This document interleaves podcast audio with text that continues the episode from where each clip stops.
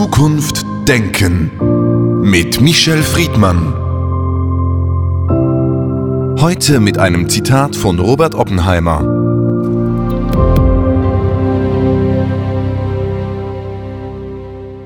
Die Menschen dieser Welt müssen sich vereinigen oder sie werden untergehen.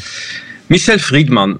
Der Frieden in Europa der letzten Jahrzehnte basierte weitgehend auch auf diesem sogenannten Gleichgewicht des Schreckens. Die gegenseitige atomare Aufrüstung nuklearer Bedrohung zwischen den USA und Amerika bis zum Ende des Kalten Kriegs 1989. Damals haben viele gedacht, so, das Thema ist vom Tisch. Und jetzt ist es wieder überall präsent im Kontext des russischen Angriffskriegs auf die Ukraine.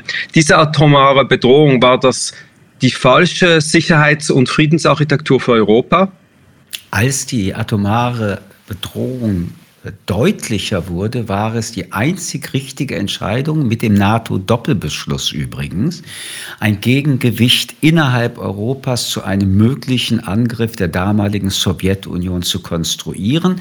Und es war danach, also nach dem Ende des Kalten Krieges, die Hoffnung, dass das Instrument Krieg als Instrument der Politik sich nicht mehr etablieren würde in Europa. Dass das eine naive Vorstellung war vom ersten Augenblick aus meiner Sicht nachvollziehbar. Und trotzdem wurde die Entatompolitik auch von den Vereinigten Staaten mit dem damaligen dann Russland betrieben. Aber entweder gibt es keine einzige Atombombe oder schon die erste Atombombe ist die Gefahr, von der Sie jetzt sprechen. Und wir sind wieder mittendrin. Und das muss man dann doch präzisieren in der Realität, dass Krieg ein Mittel der Politik mitten in Europa ist. Plus, dass eine der Kriegsparteien ein enormes Reservoir an Atombomben hat und damit immer fahrlässiger droht. Mit dieser Situation allerdings müssen wir uns nicht nur auseinandersetzen, sondern aus der Bequemlichkeitszone heraustreten. Krieg ist also möglich, Krieg ist real in Europa und Atombomben sind nicht nur fürs Museum gedacht, sondern als eine Bedrohung in der maximalen Waffengestaltung, die es überhaupt gibt. Wir sind also aufgewacht. Die Frage war, wieso sind wir eigentlich eingeschlafen? Und das Verhandeln, wie wir damit umgehen, läuft spätestens seit diesem Kriegsanfang 2014 aus meiner Sicht, aber in diesem Jahr 2022 nicht mehr vermeidbar. Sie erwähnen den Kriegsanfang 2014 mit der Annexion der Krim. Man könnte vielleicht argumentieren, weil jetzt auch immer wieder die Kuba-Krise der 60er Jahre als Beispiel angeführt wird, dass dieser Krieg eigentlich schon viel früher begonnen hat. Und ich möchte da auf Egon Bahr verweisen, den damaligen Bundesminister für besondere Aufgaben, der ja immer plädiert hat, dass man eine Annäherung an Russland suchen muss, schon in den 70er Jahren.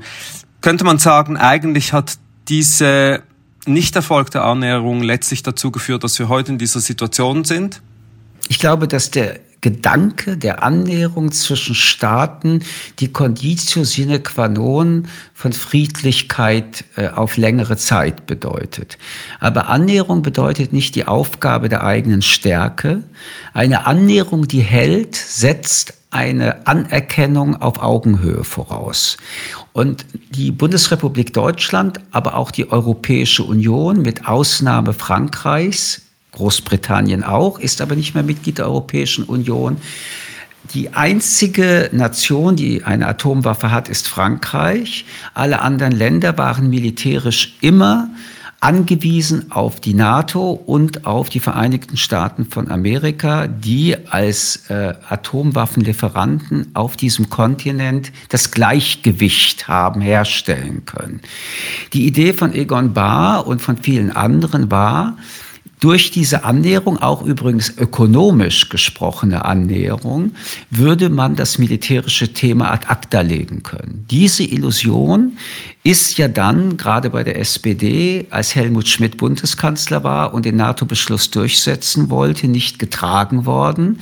Das war übrigens der historische Wechsel zu Helmut Kohl. Der NATO-Doppelbeschluss war ein Garant dafür, jedenfalls solange die Sowjetunion existierte, dass man über Atomwaffen nicht mehr oder Angriffe nicht mehr innerhalb Europas diskutierte. Und ja, das Kuba-Beispiel zeigt, als damals die Sowjetunion damit drohte und die Amerikaner sagten, dann müssen wir eben über Atomkrieg reden, war die Gefahr zwar 11:45, aber dann gebannt. Was ich damit sagen will, ist, bei allen politischen Lösungen, die zwischen Staaten eigentlich die einzigen und wirklich sind, mit ökonomischen und anderen Austausch, ist in dem Moment, wo die eine Macht auch militärisch stark ist, ein langfristiger Frieden nur möglich, wenn beide Seiten wissen, dass jegliche Art von Krieg in den Ergebnis beide Kriegsparteien zu den höchsten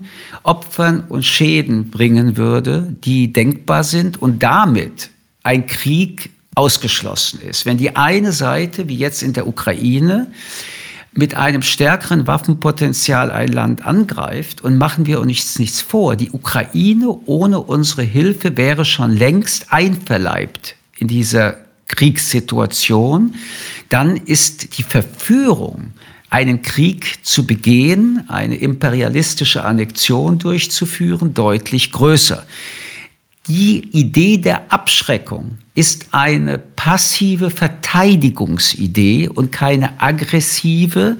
Und deswegen glaube ich, dass wir auch jetzt wieder feststellen müssen, auf dem Kontinent Europa ist Russland die unberechenbarste, imperialistischste und gewalttätigste Macht.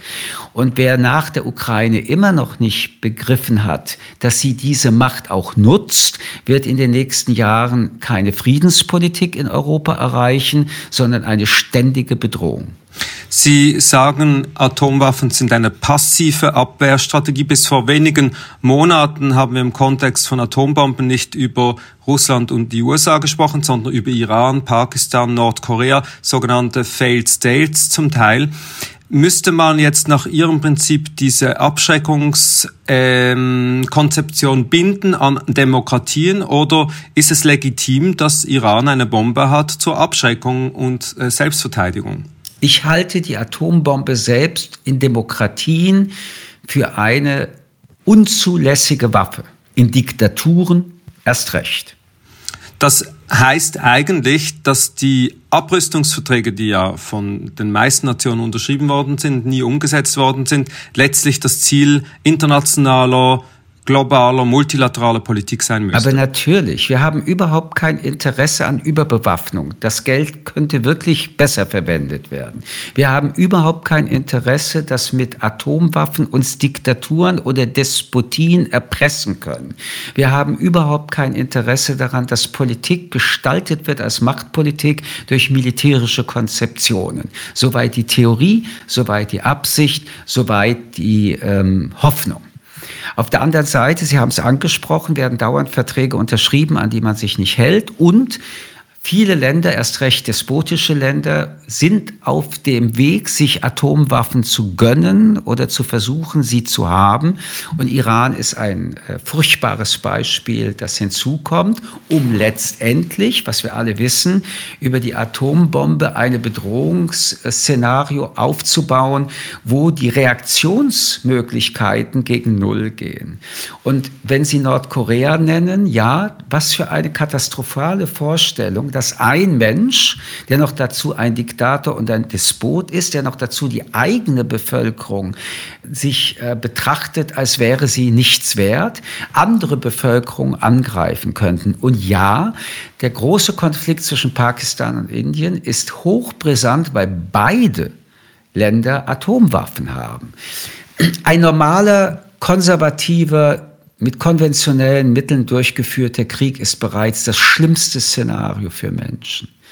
Aber wir sind konfrontiert, dass einerseits die Atombomben, aber andererseits auch sowas wie Drohnen, also die Entwicklung der technischen Möglichkeiten des Mordens durch Krieg, eine Dimension erreichen, wo der Mensch, das Opfer, sich immer mehr anonymisiert, sowohl als Individuum als auch in der Quantität der Opfer, die eine Waffe durchführen kann. Und deswegen wäre eigentlich das 21. Jahrhundert das Jahrhundert, wo man neu versuchen müsste, über Abrüstung zu reden. Aber wir erkennen ja, und Sie haben ein paar Länder genannt, dass die Atombombe immer noch das Ziel vieler Länder ist. Und damit kommen wir wieder zurück auf Ihre Ausgangsfrage. Wenn das so ist, dann müssen diese Länder wissen, dass jedenfalls demokratische Länder im Regulativ der Verteidigung deutlich stärker mit dieser Waffe operieren können. Das heißt, der Schaden, den Sie zwar durchführen, bedeutet die Vernichtung der eigenen Bevölkerung und der Macht. Das sind ganz furchtbare Strukturen und Gedanken, die wir damit nochmal betonen. Aber wer in der jetzigen Zeit in einer naiven Friedenspolitik und Abrüstung nur auf der einen Seite nachdenkt, der hat die Realitäten, die es immer schon gab, aber im 21. Jahrhundert noch mal deutlich stärker geworden sind, nicht verstanden. Wir müssen über China reden. China ist eine Weltmacht, übrigens mittlerweile eine militärische, in der die Frage der Atombombe überhaupt kein Thema ist. Sie sind bereit, für ihre Macht alles zu geben, unter anderem auch militärisch. Und so gesehen ist neben Russland eine Abrüstungspolitik mit China ebenfalls unverzichtbar. Die Atombombe ist im 21. Jahrhundert revitalisiert und das ist furchtbar. Das ist furchtbar, denn nach 1945 mit dem Abwurf der Atombomben über Hiroshima und Nagasaki in Japan durch die Amerikaner wissen wir, wie verheerend schon damals diese Konsequenzen waren der atomaren Bombe an und für sich. Nun, wir sind jetzt im Jahr 2022, einen Tag nach der UNO-Vollversammlung, die mit überraschender Mehrheit die russische Annexion verurteilt hat. Das ist eine nicht bindende Resolution gewesen und dennoch, die internationale Welt hat Angst vor dieser atomaren Bedrohung. Auf einmal ist es eben nicht mehr nur als Worte aufgenommen worden, sondern es ist wirklich eine, die real in Szenarien auch diskutiert wird. Wie sehen Sie die Situation jetzt? Können, weil es ja so oft heißt, die westlichen Länder gerade eine atomare Nutzung der Waffen verhindern, indem sie agieren, ohne es auf diese Konfrontation, Eskalation zulaufen zu lassen? Oder liegt das gar nicht in den Händen der Länder außerhalb Russlands? Was uns bewusst wird, ist, dass es nicht um Theorie geht, was uns bewusst wird, es ist nicht irgendeine Science-Fiction-Serie auf irgendeine der Streaming-Dienste, sondern es ist bittere Realität. Und man muss das schon sagen, alleine die verbale Aussage, wir haben Atombomben, andere, die sagen, wir werden sie nutzen, das, was wir also aus Russland unter dem Titel vielleicht Propaganda hingenommen hätten, ist heute mit jedem Tag deutlicher, dass wir das vielleicht nicht mehr als Propaganda entlastend auch für uns selbst betrachten, sondern dass das eine reale Aussage ist, die viel realer umgesetzt werden würde können, als wir das bisher antizipiert haben. Waffen, sobald sie da sind, können benutzt werden. Und auch die Atomwaffe hat sich ja nochmal im Vergleich zu Hiroshima technisch deutlich verändert. Wenn man das aus zynischer Kriegsbetrachtung sieht, kann man auch Atombomben heute platzieren, die ganz bestimmte Regionen verseuchen und zwar hunderttausende Menschen dabei Opfer sind, aber nicht unbedingt wie Hiroshima eine Wirkung haben, die unbestimmt ist, also die sich ganz breit ausweitet. Und darüber wird ja auch geredet. Die eine oder andere kleine, in Anführungsstrichen, Atombombe zielgerichtet irgendwo hinzustreuen, um damit einen maximalen Droh- und Angsteffekt zu machen und einen Krieg damit durch Abgabe und letztendlich der freiwilligen Beendigung des Krieges des Angegriffenen zu organisieren.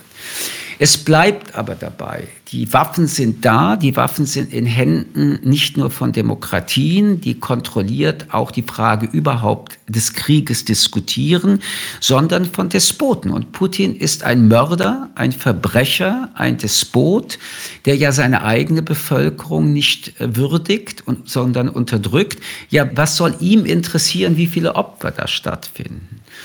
Wenn wir das auf der internationalen politischen Ebene diskutieren, wenn wir das auf der geostrategischen Ebene diskutieren, wenn wir das auch diskutieren in der Frage, was wird im 21. Jahrhundert stattfinden, wissen wir, dass der Handel mit Uran Alltag geworden ist, dass wie auch immer schon es Menschen gibt, die mit Waffen Geschäfte machen, große Geschäfte machen, und dass wir wahrscheinlich in nicht einer Welt leben werden, in dem die Atomwaffe nicht mehr existiert. Deswegen wird es umso dringlicher, und ich glaube, deswegen war die UNO-Abstimmung so, dass man damit nicht spielt. Und Putin spielt mit der Atomwaffe. Nur ist das das gefährlichste Spiel, das du spielen kannst. Und andererseits glaube ich, dass die UN-Resolution auch so ausgelaufen ist, weil wir ja auch sehen, und viele Länder sehen das, dass es nur ganz wenige Länder auf dieser Welt gibt, die angreifen. Und wenn sie angreifen, die kleineren Länder eigentlich keine Chance haben. Dazu gehört Russland, dazu gehört China, dazu gehört Amerika, militärische Welt und Großmächte. Und wenn es dieses Gleichgewicht der Mächte nicht geben würde, ich muss es nochmal betonen, wäre nicht nur die Ukraine, sondern ganz Europa von einer anderen Weltmacht, jedenfalls militärisch, schnell besiegt. Diese Konzeption macht vielen Ländern Angst. Und es wäre, wenn Russland sich als Sieger am Ende dieses Konfliktes herausstellen würde, für viele Länder klar, dass es auch China ermutigen würde, diese aggressive militärische Politik mindestens als Androhung anzuwenden, um imperialistisch andere Länder nicht nur zu besetzen, nicht nur einzuvernehmen, sondern zu übernehmen. Und wir haben doch gesehen, in welch einer Geschwindigkeit China völkerrechtswidrige Verträge gebrochen hat und Hongkong übernommen hat.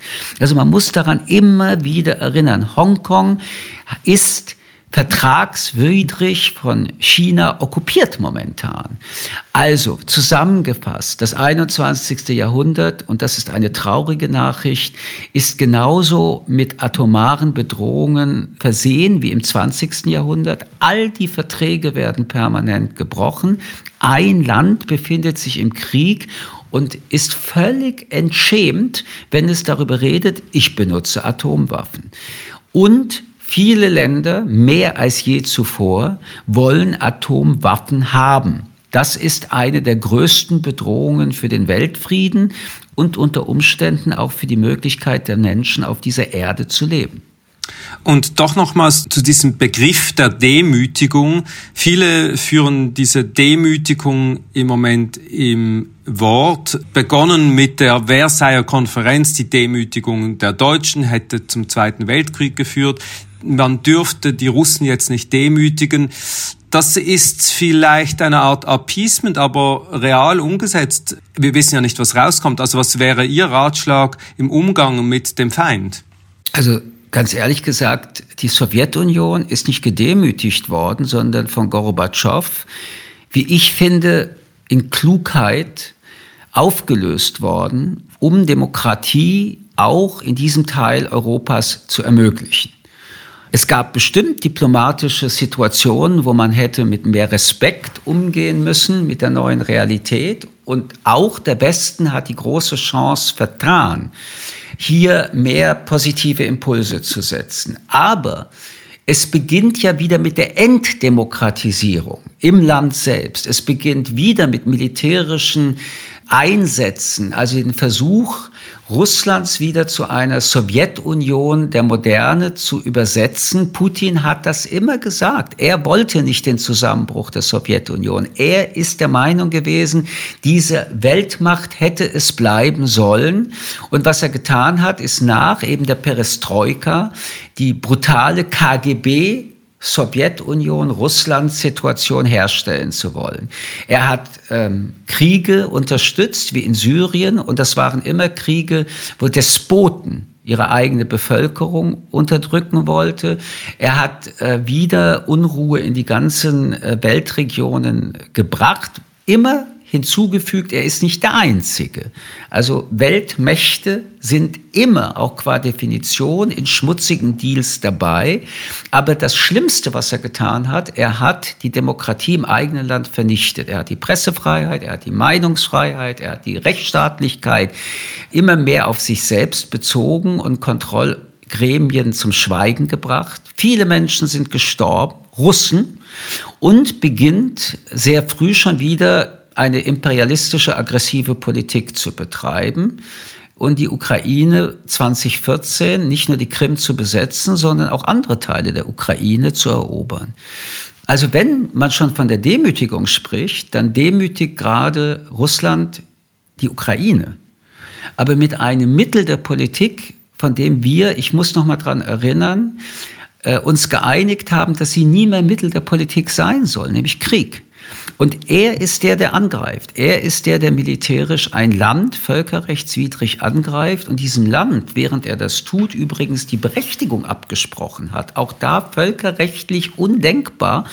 Die Ukraine ist völkerrechtlich anerkannt und er erkennt ihr die Existenzberechtigung ab. So gesehen bleibt es dabei und auch nach Monaten der Propaganda, die Ukraine ist völkerrechtswidrig angegriffen, darf sich verteidigen, muss sich verteidigen und wir unterstützen die Ukraine aus eigenem Interesse, nämlich das Interesse, dass dieser Tabubruch nicht zum Erfolg führen kann. Stellen wir uns doch mal vor, die Ukraine geht unter und Russland hat gewonnen. Welches Land in Europa, vor allen Dingen die Balkanstaaten, osteuropäische Länder, können dann noch ruhig schlafen?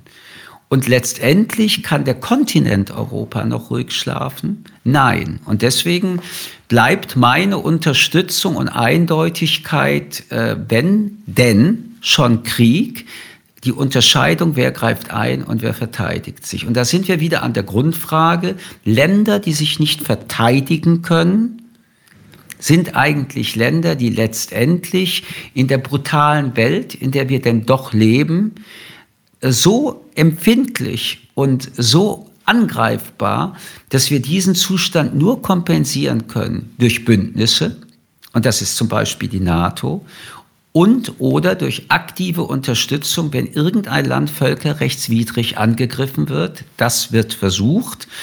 Und so gesehen kann man nur hoffen, dass die Rhetorik der Atomwaffendrohung Rhetorik bleibt. Aber ich bin mir da nicht sicher, weil Despoten, die mit dem Rücken an der Wand stehen, haben nichts mehr zu verlieren. Und auch Putin weiß, wenn er am Ende sich nicht durchsetzt, wird er so behandelt, wie Despoten immer behandelt werden. Sein Leben ist in allergrößter Gefahr. Die Nachfolger von Putin, um auch die Naivität loszuwerden, sind nicht anders oder demokratischer, sondern sind genauso despotisch. Und Despoten neigen dazu, dem Vorgängerdespoten das Leben zu nehmen. Der amerikanische Präsident Biden hat von Armageddon gesprochen. In der jüdischen Tradition wird gerade diesen Schabbat in der Haftarah die Prophezeiung von Jecheskel, dem Propheten, gelesen, vom größtmöglichen Krieg zwischen den Völkern Gog und Magog. Viele biblische Motive werden angerufen, um die Dimension, die Brisanz der Zeit nochmals in Erinnerung zu rufen oder auch um die Ohnmacht zu zeigen, in der wir uns befinden. Wir haben begonnen mit dem Gleichgewicht des Schreckens. Wie könnten wir denn zum Gleichgewicht des Vertrauens kommen, auch in dieser Asymmetrie zwischen Demokratien und Autokraten, Diktaturen? Dieses Bild setzt voraus, wir machen jetzt einen ganz großen Schnitt und einen neuen Absatz, dass auch Demokratien edel, fein und nicht machtbewusst sind. Dieses Bild setzt voraus, dass auch Demokratien nicht über Macht funktionieren. Sie sind aber legitimierte Macht. Und sie setzt auch voraus, dass geostrategische Interessen, wann gab es so eine Zeit, keine Rolle spielen. Und es gibt ja auch einen Wirtschaftskrieg. So wird es auch bezeichnet. Es gibt eine Frage des sozialen Ungleichgewichtes in dieser Welt. Und es gibt auch eine Frage der Ressourcen und damit der Umweltverstörung in dieser Welt. Also es gibt viele Formen von Kriegen und zu glauben, dass nur die Diktatoren und Despoten eine Gefahr sind, wäre eine doch naive Betrachtung der Welt. Seit es Menschen gibt, gibt es Kriege. Und ich glaube nicht, dass es jemals auf dieser Welt eine Zeit geben wird, in der alle Staaten und alle Menschen friedlich miteinander leben. Vielleicht im Paradies, aber nicht auf dieser Welt. Die Zerstörung ist anscheinend ein Parallelprozess zum Aufbau. Was wir immer versuchen müssen, ist, dass wir die Zivilisiertheit stärken vor der Barbarei. Was wir versuchen müssen, ist den Aufbau mehr zu unterstützen als die Zerstörung. Dies ist ein Versuch, der immer wieder ja stattfindet. Aber ob man das in Anführungsstrichen böse, wie es auch in den Religionsbüchern steht, wegbekommt und nur das Gute, wage ich zu bezweifeln. Das Paradies ist halt nicht auf Erden zu finden. Trotzdem möchte ich in aller Klarheit betonen, wir sind mittlerweile an einem Punkt, wo wir schon verstanden haben, dass es keine regionalen Kriege mehr geben kann. Die Welt ist global. Und der Krieg ist global. Wir werden also eine Zukunft auch für unsere Kinder und Enkelkinder nur bauen können, wenn wir mit der Kooperation statt mit der Konfrontation die Zukunft denken. Das gilt fürs Militärische erst recht. Wenn wir aber dazu nicht fähig sind, dann wird nicht die Welt untergehen, aber dann werden die Menschen irgendeines Tages aus vielerlei Gründen auf dieser Erde nicht mehr leben. Wir sprechen momentan gerade viel, auch bei diesem Nobelpreis dieses Jahres, über die Bedeutung des Dinosauriers für die Entwicklung des Menschen. Der Dinosaurier ist nicht mehr da, der Mensch nicht mehr da, ist sehr viel vorstellbarer geworden. Michel Friedmann, vielen Dank für das Gespräch. Ich danke Ihnen. Zukunft denken mit Michel Friedmann. Ein Podcast des jüdischen Wochenmagazins Tachles.